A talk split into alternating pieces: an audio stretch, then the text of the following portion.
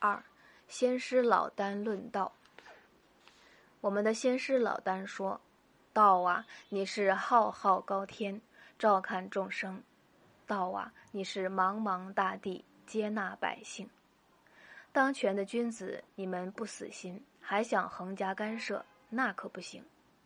不做什么，让万物自己去创造，这是道；不说什么，让真理自己去表白，这是德。”尊重生命，爱惜人，这是仁；求同存异，放百花，这是大；不矫情以傲岸，不苦他人之所难，这是宽；吞万物以大度，怀有他人之所无，这是富；德的外化化成纪律约束，这是纪；德有了，照着做，做出成绩，这是利；道有了。顺着走，走的全对，这是备，完备的备。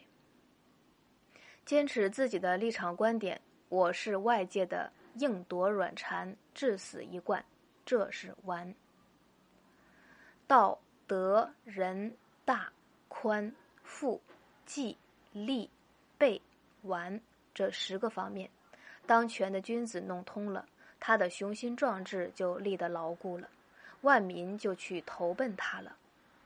他这样的君子，山有金矿不采，海有珠蚌不捞，手不摸触钱囊，手不摸触钱囊，心不挂牵纱帽，寿高不办喜宴，命短不须哀叹，阔绰而不骄淫，贫穷而不潦倒。派他掌管财政，他不贪污，不设自己的小金库。让他统治天下，他不糊涂，不当自然是大人物。在他看来，万物同根生，死生一个样。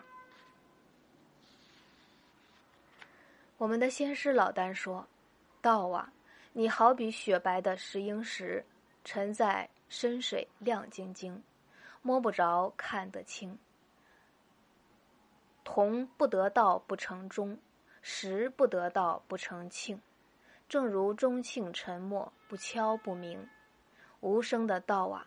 人不问你不答，人不敢你不应，万物皆是客，没有你，谁来做主人？天下谁来定？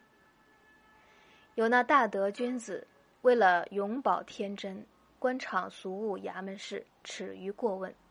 他立足于道，智慧通神，所以远播得名。内心生一感念，外界便有响应。是道造成我们的肉体，无道哪来七尺身？是德养成我们的灵魂，缺德糊涂过一生。保持起码的体魄，活够应有的年龄，立德做出了成绩，学道弄通了理论，这不就是大德的人品？